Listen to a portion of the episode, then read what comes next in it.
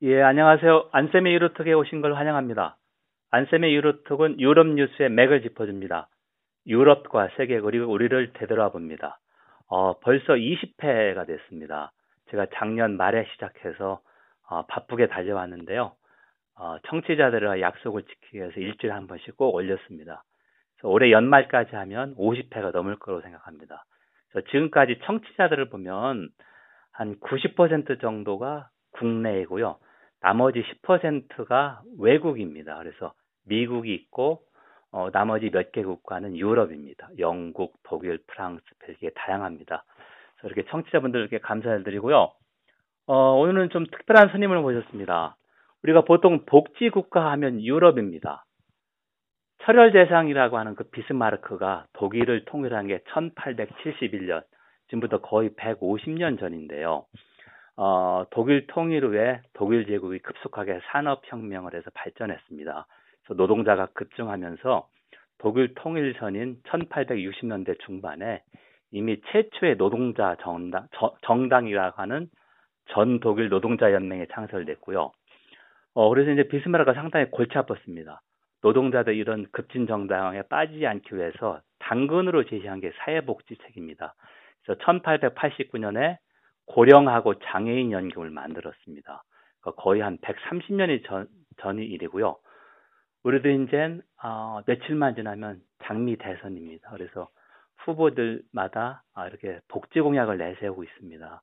그래서 한번 이런 걸 한번 우리가 아, 한번 비교를 해보자 그래서 영국에서 최근에 복지국가 체제하고 국민 건강 간의 그 관계를 연구하고 기록한 어, 김기태 박사와 한번 대담을 준비했습니다. 현재 김 박사는 어, 이화여자대학교 사회복지 BK 사업단 연구원으로 어, 재직하고 있습니다. 김 박사님 안녕하세요. 예, 안녕하세요. 어, 이거 통화는 많이 했는데 얼굴 본 지는 오래됐습니다. 맞습니다. 아, 예. 영국에서 2000, 마지막으로 뵀죠. 예, 맞습니다. 2013년 여름에 제가 영국 갔을 때 가서 우리 참 그 에일 맥주 마시면서 잔디밭에서 얘기를 좀 많이 나눴었는데요. 예, 캠브리지에서 뵙었습니다. 예, 하여간 이거 어려운 고생길이었는데 축하를 드리고 일단 제가 어, 다른 분들한테 많이 얘기를 들었는데 박사라고 하는 게 하나의 자격증이다. 그래서 좀 예. 정의를 한다면 혼자서도 이제 공부할 수 있는 자격증이다. 이런 얘기를 들었는데 참 예. 정확한 말이라고 생각하고요. 일단 이 안세미 유럽톡 청취자가 많습니다. 한번 인사를 좀 해주십시오. 아, 예, 안녕하세요. 저는 김기태라고 하고요. 어, 그, 교수님께서 말씀하신 대로 전, 전 지금 이대에서 박사호 연구원으로 일하고 있습니다. 그, 어, 영국으로 유학 가기 전에는 저기 일간지에서 그리고 주간지에서 기자로 일했었고요. 예, 조금은 늦게 그 공부를 하러 영국에 가서 지금은 이제 어, 기자가 아니라 연구자로 일을 하고 있습니다. 예, 먼저 이제 개인적인 곡에 궁금한 게 저도 네. 우리 나이로 36세 그러니까 아, 군복무를 공군 장교로 마치고 기자 생활을 10년 한 다음에 36세 가족을 데리고 갔거든요. 네. 근데 이제 김 박사는 보니까 저보다 조금 더 늦게 갔어요. 그래서 이렇게 맞습니다. 만학을 하게 된 이유, 그 다음에 네. 만학하면서 좀 어려움이 많습니다. 그런 거를 좀 한번 좀 얘기해 주세요. 아, 아까 전에 말씀드렸던 대로 저는 일간지에서 주로 일, 일을 하다가 유학 가기 직전에 이제 주간지에서 한 3년 정도 일을 했었는데요. 그 주간지에서 일을 하다 보니까 이 긴 글을 많이 쓰게 되는데 오히려 그 일간지의 그 호흡이 짧은 글보다 긴 글이 저한테 맞더라고요. 그래서 이제 조금 늦게 이제 공부 만학의 길로 이제 접어들게 됐고요. 그 좀 공부라는 게 늦게 하니까 뭐 말씀하신 대로 어려움이라는 게 좀 있는데 기자 할 때랑 좀 비교를 해보면 기자를 할 때는 이제 뭔가 이렇게 새로운 현상을 접하게 되면 이제 전문가분들한테 전화를 하거나 찾아뵙고 뭐 자문을 받고 이게 가능한데 공부를 하다 보니까 누구한테 자문을 받을 수가 없더라고요. 제가 네. 전문가니까. 그러니까 지도 교수나 아니면은 같은 비슷한 거 연구하는 동료들끼리 이렇게 서로 세미나에서 얘기할 수도 있고 자료를 많이 찾고 자기가 스스로 이해를 해야 되는 거죠. 그죠? 그렇죠. 그렇죠. 네. 그래서 아마추어 어떻게 보면 기자는 이제 기자로서의 전문성이 있긴 하지만 어떤 지식에 있어서는 아마추어이어야 되는 부분이 네. 있거든요. 네. 왜냐하면 그 대중의 눈높이에서 현상을 바라봐야 되니까. 예. 근데 이제 학자는 어떤 전문성이라는 게 요구되니까 어떤 측면에서는 참 외로운 길이구나 이런 생각이 들었고요. 또 한편에서는 또 다른 분이 보지 못하는 어떤 다른 새로운 현상 같은 것들 그런 것들을 제가 이제 그 건져 올려야 된다는 측면에서는 또 즐거움도 있는 것 같습니다. 예. 그러면 이제 이 복지국가 체제하고 건강이라는 주제니까 복지국가 비교 연구인데 이런 예. 주제를 좀 선택한 이유가 좀 있습니까? 제가 이제 주간지 있을 때 거의 마지막으로 썼던 기사 중에 하나가 이제 그 평등과 건강에 관한 그런 그 좀 말하자면 좀 어렵긴 한데 그러니까 어려운 분들이 혹은 이제 에, 가난한 분들이 어떻게 이제 건강이 나빠지고 이런 거를 취재를 좀 한 적이 있었는데요. 그러니까 건강 불평등을 얘기하는 거죠, 그죠? 그럼 맞습니다, 네. 맞습니다. 그래서 이제 그런 걸 현장에서 취재를 하다가 이제 마지막에 결론부에 해당되는 부분에서 어떤 대안 이런 부분을 이제 다뤘었는데요. 그때 접한 이제 책 중에 하나가 우리나라에서도 이제 에, 평등이 답이다라고 번역이 된 Spirit Level이라고 하는 책이 있습니다. 그 어. 책을 이제 그 소개를 했었는데 그 책의 내용이 지금 오늘 이제, 이제 다루게 될 주제하고도 매우 연관이 됩니다. 그래서 그 결과 그 책의 결론이 뭐냐면 그 이제 잘 사는 나라, 소위 말하는 선진국이 되면 어 그 나라의 경제 성장을 하는 것이 중요한 것이 아니라 소득 불평등도를 완화시키는 것, 골고루 많이 부를 나눠 가지는 것이 그 국민 건강에 더 좋은 영향을 미친다. 네. 그런 결론이 나오거든요. 그러니까 말하자면 미국이 스웨덴보다 돈을 더 많이 벌어도 스웨덴 사람들이 더 골고루 평등하게 부를 나누니까 스웨덴 사람들이 더 건강하게 살더라. 예. 음. 이런 그 결론이 나오더라고요. 그렇죠. 그래서 이 부분이 워낙 그 흥미로워서 이 부분을 좀 더 공부하고 싶었다는 생각이 좀 들었었고요. 그게 이제 유학을 가게 된 뭐 여러 가지 원인이 있겠지만 그 원인 중에 하나였던 것 같습니다. 예, 아유 상당히 흥미있는 주제고 그거를 좀 천착했다는 생각이 들고요. 우리 그 덴마크 정치경제학자 에스핑 앤더슨이라는 사람이 1990년에 어 복지국가의 복지국가의 그 세가. 예, 복지 예, 자본주의 세 가지. 세계라는 예, 예. 그런 책에서 이제 서구의 그 여러 가지 에, 한 19개인가 18개 국가를 이제 크게 세 가지로 나누어서 유형화해서 어 이렇게 해서 그 하나 이제 고전으로 알고 있습니다. 그래서 이제 제가 그걸 한번. 찾아봤더니 어 우리가 얘기하는 북부 유럽이라는 스웨덴, 노르웨이, 덴마크의 스칸디나비형 아니면 그 사회민주주의 국가형 그다음에 독일 라인란드 자본주의라고 하는 조합주의적 아니면 보수주의적 그리고 영미식 앵글로 자본주의 하는 자유주의 이렇게 이렇게 나누었거든요. 이제 이 음. 사람이 그런 기준을 어떻게 봤냐면 아 탈상품화 정도. 그러니까 음. 자본주의는 칼 마르크스가 얘기했듯이 노동력이라고 하는 상품화가 안 되는 거를 이제 상품화해서 노동자는 노동력밖에 팔 것이 없는 건데 복지 국가라고 하는 것은 노동자들이 어, 다치거나 뭐 해도 이런 노동력이라는 상품을 팔지 않아도 살 수 있게끔 국가가 이렇게 기본적인 거하고 어느 정도 해주는 것이다. 그래서 이제 탈상품화 정도가 높은 나라일수록 복지 선진국이다. 이런 하나의 그, 어, 중요한 그 지표를 좀 제공한 거로 알고 있습니다. 그래서 이제 맞습니다. 김 박사가 이런 기본적인 틀에다가 동아시아 복지국가 유형에 예. 일본하고 우리를 좀 포함을 했거든요.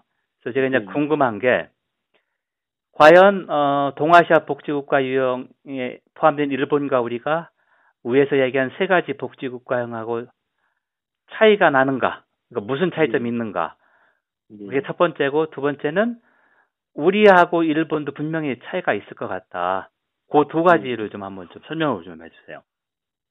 예, 말씀하신 대로 이제 그 에스피 앤더슨이 90년도에 이제 그 복지자본주의 세 가지 세계라는 책을 냈는데 이게 이제 저희 복지 공부하는 쪽에서는 아주 선생님 말씀 교수님 말씀하신 대로 그 고전이 된 책인데요. 당시 시대적 배경을 좀 볼 필요가 있습니다. 이제 그 즈음이 이제 그 당시 소련이나 동구권들이 이제 붕괴하기 시작할 즈음이거든요. 그렇죠. 그러다 보니까 이전에는 자본주의 혹은 이제 사회주의, 현실 사회주의 두 가지만 보다가 하나의 축이 사라져 버리니까 사람들이 어 그러면 자본주의는 그 자본주의만 남은 건가? 그럼 지금 남은 자본주의는 어, 미국식 모델로 이제 수렴하게 되는 건가? 그렇죠. 아니면은 이 여러 가지 모델로 또 나뉘게 되는 건가? 네. 이런 부분들에 대한 이제 그 궁금함이 좀 있었던 것 같은데 그때 이제 등장한 게 말씀하신 에스피 앤더슨의 세 가지 복지체제 유형론이었고요. 그 그분이 이제 18개의 그 전통적인 복지 국가를 세 분류로 나눴는데 그 중에서 이제 가장 논란이 된 나라가 하나가 있습니다. 그게 다름 아닌 일본이었고요. 예. 그 90년대 그 책에서는 에스피 앤더슨이 일본을 프랑스, 독일과 함께 그 보수주의 국가로 묶었었어요. 어, 의외네요. 그러- 예, 예. 예. 예. 그런 그러다가 또 이제 7년인가 9년 정도 지난 다음에 다른 논문에서는 일본이 이제 워낙 논란이 되니까 일본에 관해서 논문을 하나 쓰면서 일본은 미국과 같은 자유주의 모델이랑 그 독일이나 프랑스 같은 보수주의 모델 중간쯤 정도 있는 섞여 있는 모델이거나 예. 혹은 같은 또 논문 안에서는 또그 혹은 일본만 좀 미성숙한 복지국가 모델이 아니냐. 어, 이건 좀 용어가 좀 이상한데 미성숙이라는 게 그렇죠? 예. 그렇죠. 그렇죠. 예. 그러니까 아직 복지국가가 아직 안 된 거 아니냐. 예. 이런, 이런 이제 말하기도 했는데 그만큼 이제 스스로도 이제 일본 복지국가의 어떤 성격 규정하기가 힘들었다는 얘기인 거고요. 예. 이제 와서는 이제 뭐이 복지국가의 어떤 유형 이런 부분에 대해서 이제 한국이나 일본의 학자들도 많이 참여를 하면서 아직 논란의 여지는 많이 남아 있습니다만 한국과 일본을 묶어서 혹은 때로는 더 대만 같은 나라를 묶어서 동아시아 복지 체제의 다른 어떤 성격을 가지고 있다. 그러면서 이제 동아시아 복지 체제의 어떤 성격들은 그러니까 이 서구에서 보이는 이제 그 노동조합 이 예. 힘이 굉장히 가, 세지 않고 선생님이 아까 전에 이제 복지국가의 태동이 비스마르크가 그 굉장히 강한 노동운동에 그렇죠. 대한 어떤 그 당근으로서 예, 예. 그렇죠 그 당근으로서 복지 국가가 등장했다고 하셨는데 동아시아에서는 그런 성격은 별로 없거든요 그러니까 국가가 하나의 시혜를 베푼 그런 성격이 강했죠. 그런 성격이 강하죠 네. 그리고 그 사회정책 복지정책이 경제정책의 그 부수적인 수단으로 네. 많이 그 작용을 했던 측면이 있고요 예. 그리고 이제 그 중앙 정부가 중심으로 복지 정책을 펴왔던 측면이 있습니다. 예. 그리고 음, 그 유럽 사회에서는 이제 교회가 또 복지에 굉장히 많은 구실을 해오는데 그렇죠. 뭐 아시다시피 이제 그 아시아 사회에서는 그런 부분들이 별로 없고요. 그리고 자유지상주의적인 자들이 그 자유방임주의를 유럽에서 이끌어온 부분이 있는데 그 동아시아 모델에서는 이제 그 자- 자유지상주의자들이 그렇게 어, 많지는 않습니다. 그래서 이런 부분이 여러 가지로 이제 다른 부분이 있는데 그러다 보니까 이제 전통적으로 복지 국가를 분석해 온 틀로는 이 동아시아 복지 국가가 분석이 안 되기 시작을 했거든요. 그러면서 이제 한국과 일본 같은 나라들은 그러면 다른 모델로 보자. 그러면서 이제 동아시아 복지 체제를 얘기를 한 것이 있고요. 그렇지만 이제 그 한국과 일본도 그 공통점만 있는 건 아닙니다. 물론 이제 출발점 한국의 60년대 뭐 이럴 때는 일본의 복지 모델을 많이 그 이식해 온 건 사실입니다. 많이 예. 가져오긴 했는데요. 그 한국도 복지국가가 발달하면서 이제 점점 이제 일본과의 그 거리가 좀 벌어지는 측면이 있습니다. 예를 들면 우리가 이제 그잘 알고 있는 건강보험 같은 경우는 우리나라는 이제 전 국민이 동일한 그 건강보험 의 어떤 혜택을 받는데 그렇죠. 일본 같은 경우는 여전히 그 전국적으로 의료 어, 조합이 의료보험 조합이 나뉘어져 있거든요. 어. 그러니까 이런 것들이 이제 그 결정적인 어떤 차이점들이 있고 그래서 어, 여전히 그러니까 이- 그 체제 그 복지 체제를 나눌 때 때로는 한- 한국과 일본이 또 다른 체제로 또 분류되는 경우도 있습니다. 네, 그러니까 크게 봐서 유형화를 많이 하지만 이런 차이점도 있다 그런 얘기로 이제 이해를 하겠습니다. 맞습니다. 예, 그럼 이제 본격적인 연구 결과로 들어가서 복지 체제와 건강 수준 간의 관계 뭐 딱 상식적으로 봐도 이해가 되는데요. 그러니까 예, 예. 어, 논문이라는 게 이제 독창성이 중요하기 때문에 분명히 기존 연구는 예를 들면 복지 체제와 건강 수준 간의 관계가 어, 예를 들면은 어, 복지 체제 어떤 복지 체제가 건강 수준이 더 높다 낮다. 근데 이제 서로 이제 이게 어, 의견이 많이 다를 수 있다 이렇게 생각이 되는데요. 예. 어, 일단 한번 복지 체제와 건강 수준 간의 관계 그거는 좀 어떻게 됩니까? 네. 에, 일단 그, 그 관심을 여러 가지 복지 체제를 말씀을 드렸는데요. 이제 네. 좀, 그, 좀 뭐라 초점을 좀 좁혀서요.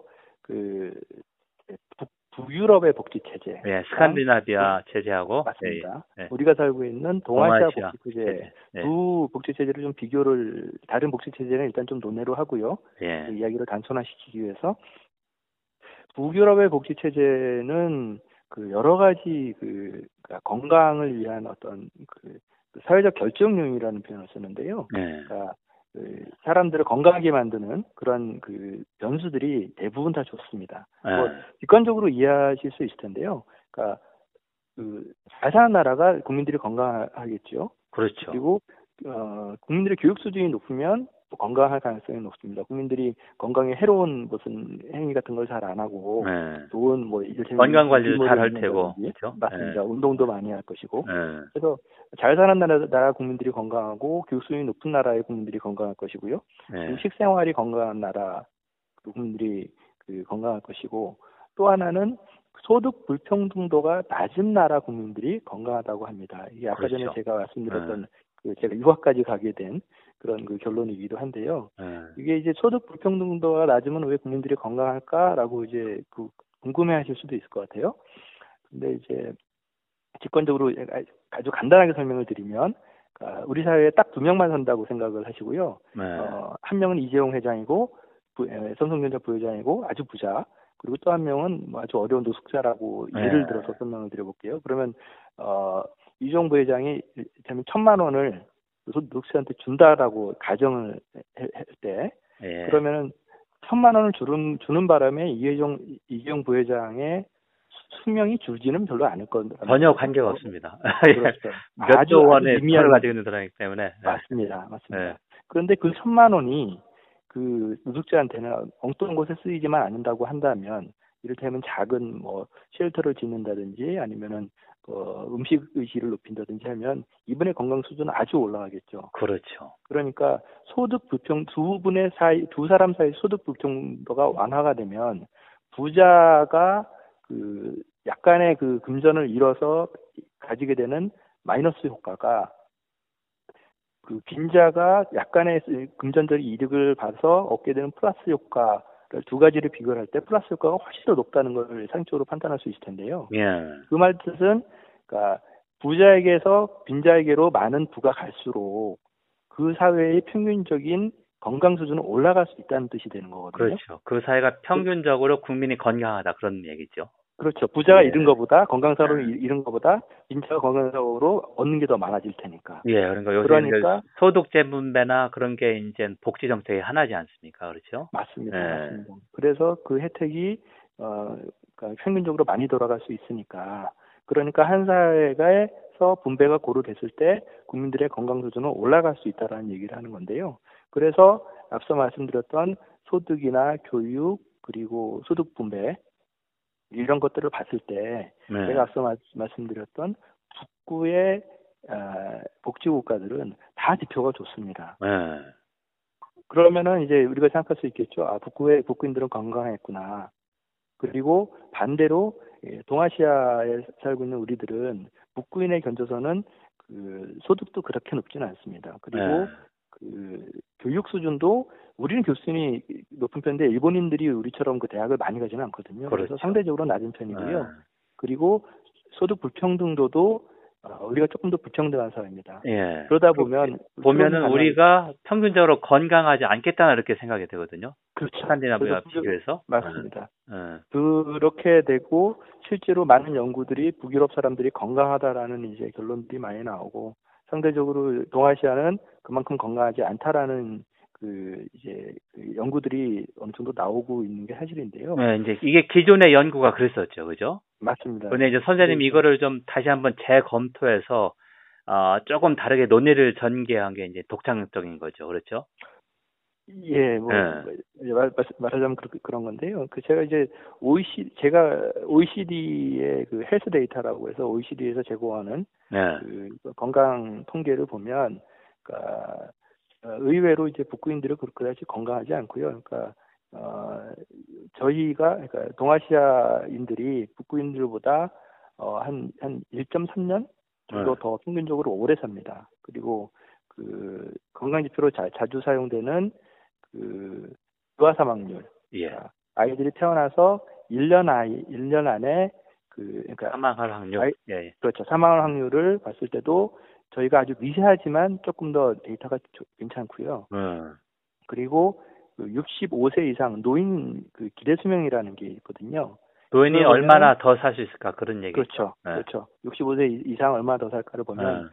어, 특히 남성 같은 경우에는 그 북유럽이 다른 복지 국가에 견져서도 거의 최악 수준이고요. 좀 이상한 좀 당혹스러운 결과이긴 합니다만 네. 그, 그런데 65세 이상의 그 기대 수명이 동아시아가 다른 복지 국가들보다 어, 압도적으로 높습니다. 어, 여러 가지 네. 경강 그 기준으로 봐도 한 가지 지표가 아니라 여러 가지 지표로 봐도 그 북구인들의 건강 지표는 다른 복지 국가들 전체적으로 봤을 때 약간 그 평균 이하 정도일 가능성이 높고요. 예. 그리고 또 동아시아 국가들은 여러 가지 건강 지표를 골고루 봤을 때 평균 이상인 경우가 많습니다. 제가 지금 그러니까 비교 대상으로 삼는 거는 OECD 국가 중에서도 상대적으로 그 부유한 나라들 네. 26개 나라를 그룹으로 묶어서 얘기하는 거고요. 그 나라 중에서 그 동아시아 국가들은 평균 이상 그리고 북구 나라들은 대체로 평균 이하의 그 결과를 내놓습니다. 예, 아유 참 당스러운 결과입니다. 예, 그렇죠. 선생님 잠깐만 예, 좀 중간으로 좀 조금 쉬었다가 예, 예. 예. 예, 보, 안쌤의 유로톡입니다. 복지국가 체제, 그러니까 구체적으로 스칸디나비아 복지국가 체제와 동아시아, 우리와 일본의 그 복지국가 체제 그 건강을 한번 상호 비교하고 있습니다. 자, 김기태 박사와 대담 중입니다. 자, 그럼 다시 한번 제가 요약을 한다면, 어, 스칸디나비아 복지국가 체제의 소득 불평등이 우리보다 동아시아 복지국가 체제보다 훨씬 낮아서 예. 국민의 어, 평균 국민들이 평균적으로 우리보다 더 건강할 것 같다. 하지만 연구 결과는 그렇지 않다는 거거든요.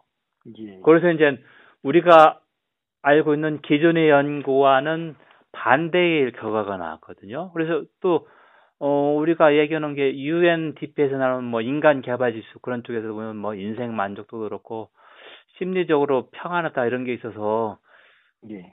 그렇게 생각할 것 같은데 정반대 결과가 나왔습니다. 그거 좀 더 추가로 좀 설명을 좀 해주시죠. 그 그러니까 보통 이제 한 사회의 어떤 그 사람들의 웰빙, 복지 수준 이런 걸 볼때 네. 사실 알기 어렵거든요. 네. 근데 이제 가장 보편적으로 쓰여지는 지표가 이제 두 가지가 있는데요. 예, 한 가지가 이제 지금까지 말씀드렸던 건강이고 또 하나가 이제 행복도라는 거를 많이 그, 그 인용을 합니다. 그렇죠. 근데 이제 건강은 전반적으로 이제 소득이 늘어날수록 어느 나라이거나 그, 그 건강 수준은 좋아지는 부분이 있는데 그 재밌는 게 그 행복도도 비슷한 경향을 보이고 있습니다. 그런데 네. 재밌는 건 부탄, 부탄 같은 나라들이 나타나거든요. 행복도만 보면 부탄은 부탄의 제일 행복한 사람들이죠, 그죠? 네. 그렇죠. 그 아주 그 상대적으로는 빈국인데 네. 이 나라 사람들이 건강 수준은 어, 한국보다 한 10년 수명이 한 10년 정도 짧습니다. 그런데 이 행복도는 저그 우리나라를 비교를 안 해봤습니다만 그 부탄 사람들이 그더 높은 것으로 저는 기억하고 있습니다. 네. 그래서 이 그 근데 행복도의 어떤 그 단점은 뭐냐면 이 행복순이라는 게 너무 주관적이거든요. 그렇죠. 그래서 예, 모르겠습니다. 약간 극단적인 사례일 수도 있겠지만 과거 전체주의 국가의 사람들도 어찌 보면 행복도를 물어보면 좋은 결과가 나올 수 있는 가능성도 있거든요. 예. 그래서 이런 행복도는 이 척도로서는 마땅하지 않은 것일 수도 있고 건강도 사람들의 어떤 삶의 질을 볼 수 있는 척도로서 맞는지에 대해서는 논란의 여지가 있는데 이거보다 더 나은 다른 어떤 척도가 있는지는 잘 모르겠습니다. 네. 만한계도 불구하고 이제 건강을 많이 보게 되는 것이고요. 근데 말씀하신 대로 북유럽 사람들이 다른 어떤 삶의 질의 척도에서 골고루 어, 좋은 평가를 받고 있는 건 사실입니다. 뭐 삶의 만족도도 그렇고요.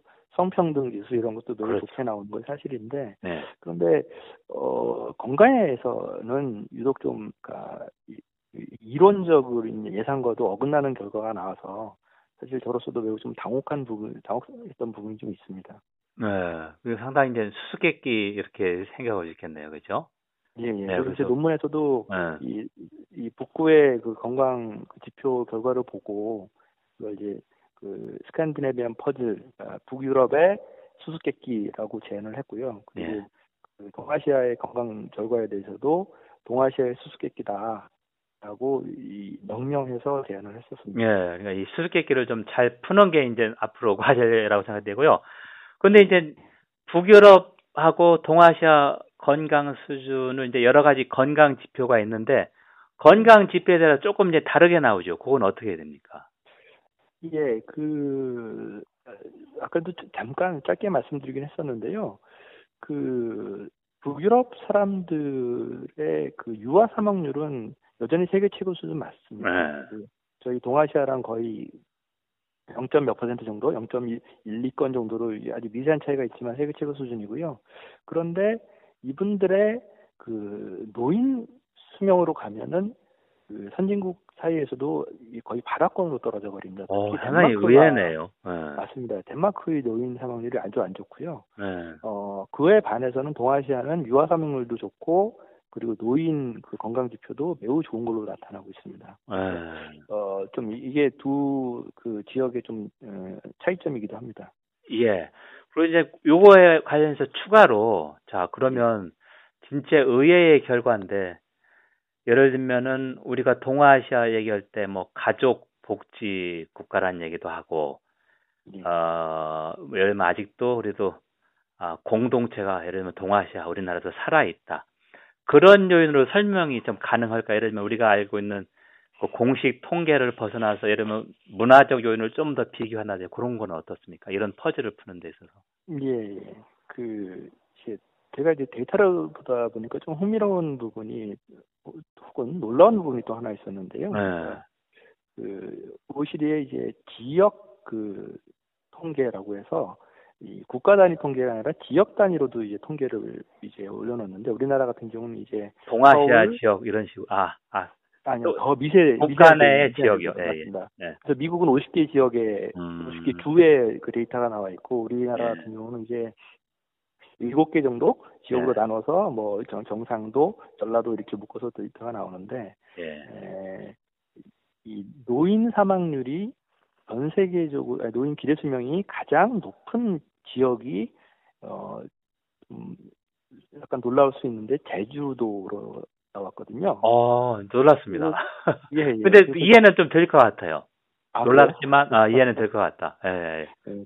그래서 이게 그 저, 저로서도 참 놀라웠는데 어쨌든 네. 우리나라 우리나라 특히 우리나라 지역들의 노인들 그 기대 수명이 상당히 네. 괜찮은 편이었고요. 예. 그래서 이거를 일본도 괜찮은 편이고요. 이걸 어떻게 네. 설명을 할까 하면서 이제 제가 좀 뭐라고 할까요? 이- 그 가설을 하나 세워본 게 있는데 예. 예, World Value Survey라고 하는 그, 그 똑- 똑같은 설문 문항을 만들어서 세계 각 나라 국민들한테 이게 질문을 해서 그 결과를 비교하는 그런 그 서- 설문 조사가 있는데요. 예. 그 한 번은 이제 어, 재작년엔가 그 세계 아홉 개 나라 국민들을 대상으로 어, 이런 질문을 해봤습니다. 그러니까 성인들한테 지금 그 노인이 된 부모와 같이 살고 있습니까?라고 물어봤는데 아홉 개 나라 중에서 어, 두 나라에서 성인들이 30% 이상이 아 나는 지금 그 노인이 된 부모와 살고 있다라고 답을 했거든요. 네.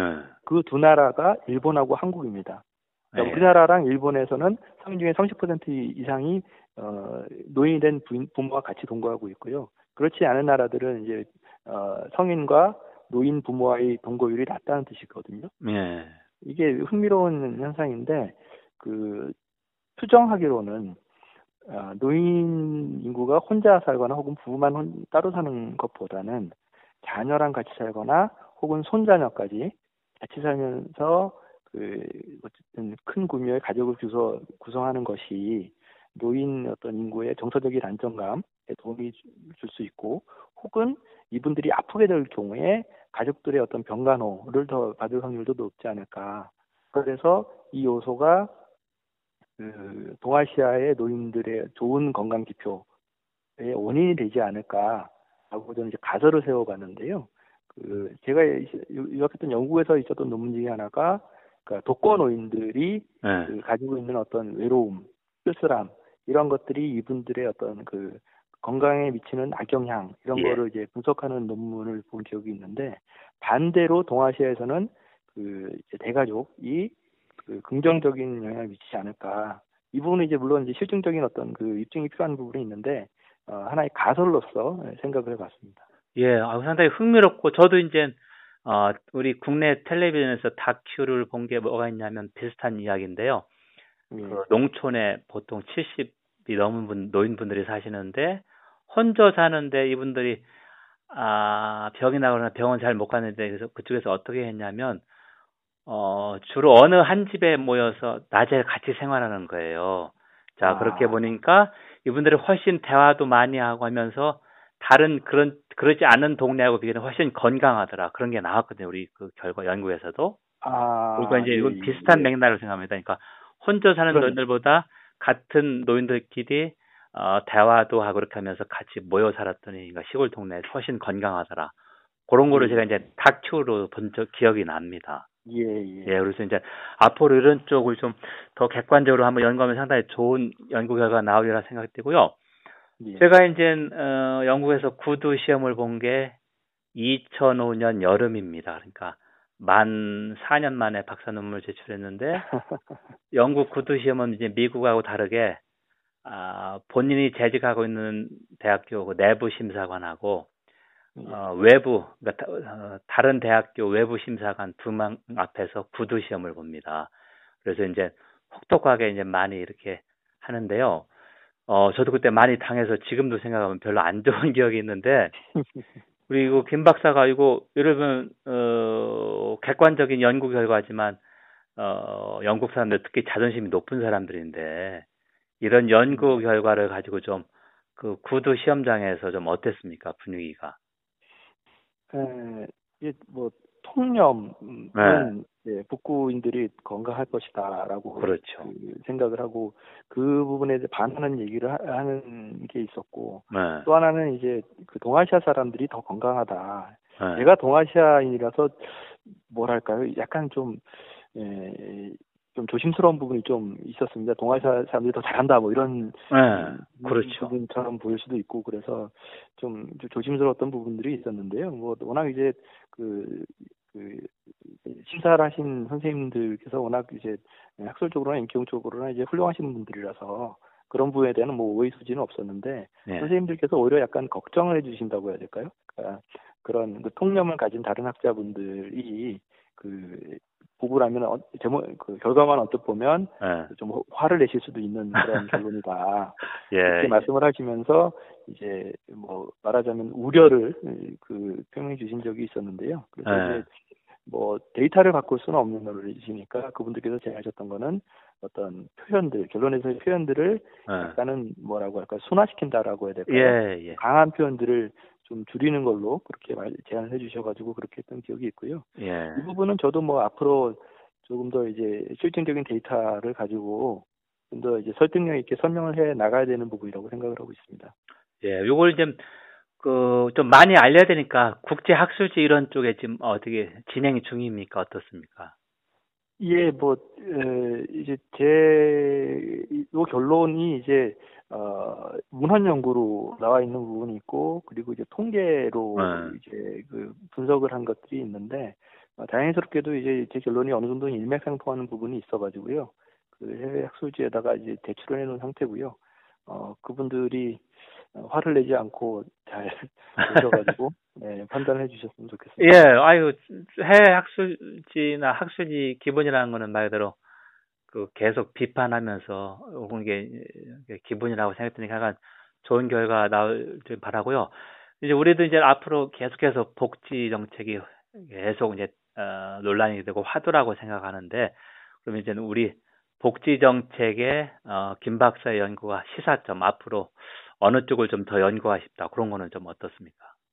음, 예, 그 동아시아의 건강 수준이 높게 좋게 나왔다고 해서 이게 한 가지 이제 뭐라고 할까요? 어, 저는 이제 조심스러운 부분이 뭐가 있냐면요. 우리나라 복지가 잘 돼 있고 우리나라 복지과가 잘 돼 있어서 동아시아 건강 수준이 나온 건 아니고요. 아니죠. 예. 예, 우리나라 사람들이 알 수, 뭔가는 알 수는 없지만 다른 요인들이 좋아서 그 건강 수준이 좋게 나온 것인 거거든요. 예. 반대로 그 북부의 건강 수준이 안 좋았다고 해서 이 북부의 그 수많은 어떤 복지 제도 혜택 이런 것들이 실패했다는 의미는 아닙니다. 그건 아니죠. 예. 예, 오히려 복지 혜택들이 올 처음부터 뭔가 안- 다른 요인으로 해서 안 좋았던 것들을 많이 상쇄하고 많이 올려줬다라고 해석하는 게 맞습니다. 이 네. 통계 결과가 좀, 어, 이렇게 뭐라고 할까요? 쉽게 풀어서 말씀드리기는 좀 어려운 부분이 있는데요. 어, 만약에 그 여- 북구에 수많은 어떤 복지 혜택들이 없었다라고 가정을 한다면, 통계적으로, 그러면은 그 동아시아와 북유럽의 건강 격차는 더 벌어지게 되거든요. 그렇죠. 그러니까 북구의 그 복지 혜택들은 그 여전히 북구인들의 건강에 도움이 되고 있는 건 사실이고요. 그래서 이, 이것을 정책적인 함의를 생각해 본다고 한다면 우리가 알지 못하는 어떤 다른 요소들, 원인들이 분명히 작용을 하고 있는 것인데 이것이 과연 무엇일까? 네. 동아시아 사람들을 건강하게 만들고 북유럽 사람들을 어, 수많은 복지 혜택에도 불구하고 그 건강하지 않게 만드는 어떤 요인들이 분명히 있는데 그런 말하자면 제 연, 연구는 그 알리바이는 어, 알아낸 것 같은데 어, 아직 그것이 무엇인지는 아직 포착을 못한 거고요. 그것을 예. 이제 알아 나가는 것이 제가 그 앞으로 더 공부해야 될 일인 것 같기도 하고요. 또 한 가지는 이제 어 이건 좀 조심스러운 부분이기도 한데 아까 전에 이제 한국이나 일본에서의 노인 자녀 동거비율이 높은 것이 노인들의 건강에 좋은 영향을 미친 게 아니냐라는 그렇죠. 가설이 있었잖아요. 네. 근데 한편으로는 이제 그런 생각을 해봅니다. 복지국가가 커지면서 뭐 사회 서비스, 뭐 도우미 이런 이제 영역이 커지는데 어 이렇게 상상을 해 본다고 한다면 제가 나중에 이제 노인이 돼서 아플 때 저를 간병해 주러 오는 사람이 제 아이들이 될수 있느냐 혹은 그 국가가 고용한 간병인이냐라고 할때 개인적으로는 저희 아이들이 왔으면 좋겠거든요. 네. 그러니까 복지 국가가 늘어나는 것이 그 뭐랄까요 주변의 공동체와 가족을 어, 튼튼히 하면서 복지 국가가 그 성장을 하는 것이지 그 가족이나 이런 것을 대체하면서 복지 국가가 그 성장하는 것은 어, 또한 번 더 생각해 볼 문제가 있지 않을까. 그 저도 이 고민에 아직 그 무르익지 않아서 이렇게 정돈되게 말씀은 못 드리는 것 같은데요. 그 여전히 가족의 소중함, 공동체의 소중함 이런 것들을 유지하면서 복지국가도 같이 성장해야 되지 않을까 이런 좀 고민을 좀 더 해보는 어, 계기가 저도 좀 됐었던 것 같습니다. 예, 아유, 상당히 어, 좋은 앞으로 연구감이 되리라고 생각합니다. 왜냐면 우리가 복지국가 하면은 어, 공동체가 많이 그 약화됐거나 파괴되었으니까 이런 복지 서비스 하는 거 아니냐 이렇게 생각하기 쉽거든요. 예를 들면 이제 예, 예. 두 개를 저기 상호 배타적으로 생각하기 쉬운데 지금 이제 김 박사 계신 대로 과연 이것만 정답일까 아니면 어떤 어, 모형이나 이런 게 좀 있을까 그런 내용으로 생각하거든요. 저 상당히 네, 좀 앞으로 이 연구에 천착하시면 좋은 저기 결과가 나오지 않을까 생각합니다. 예. 아유 이렇게 장시간 동안 이게 좋은 연구 결과 어, 설명해 주셔서 감사드리고요. 예, 두섭시 설명드렸는지 모르겠습니다. 아유, 최대한 제가 간단하게 설명드리려고 했는데요. 예, 예. 아유 이거 좋은 설명 감사드리고요. 예. 어 이게 전 세계 청취자들이 아주 열렬하게 반응하지 않을까 이렇게 생각합니다. 그 제가 이제 조만간 서울 올라가면 한번 네. 보고 우리 그 어, 제가 진수성찬을 대접하도록 하겠습니다. 고맙습니다. 버선발로 예, 나가겠습니다. 예, 좋은 시간을 내주셔서 감사합니다. 다음에 또 뵙도록 하겠습니다. 감사합니다. 예, 교수님 고맙습니다.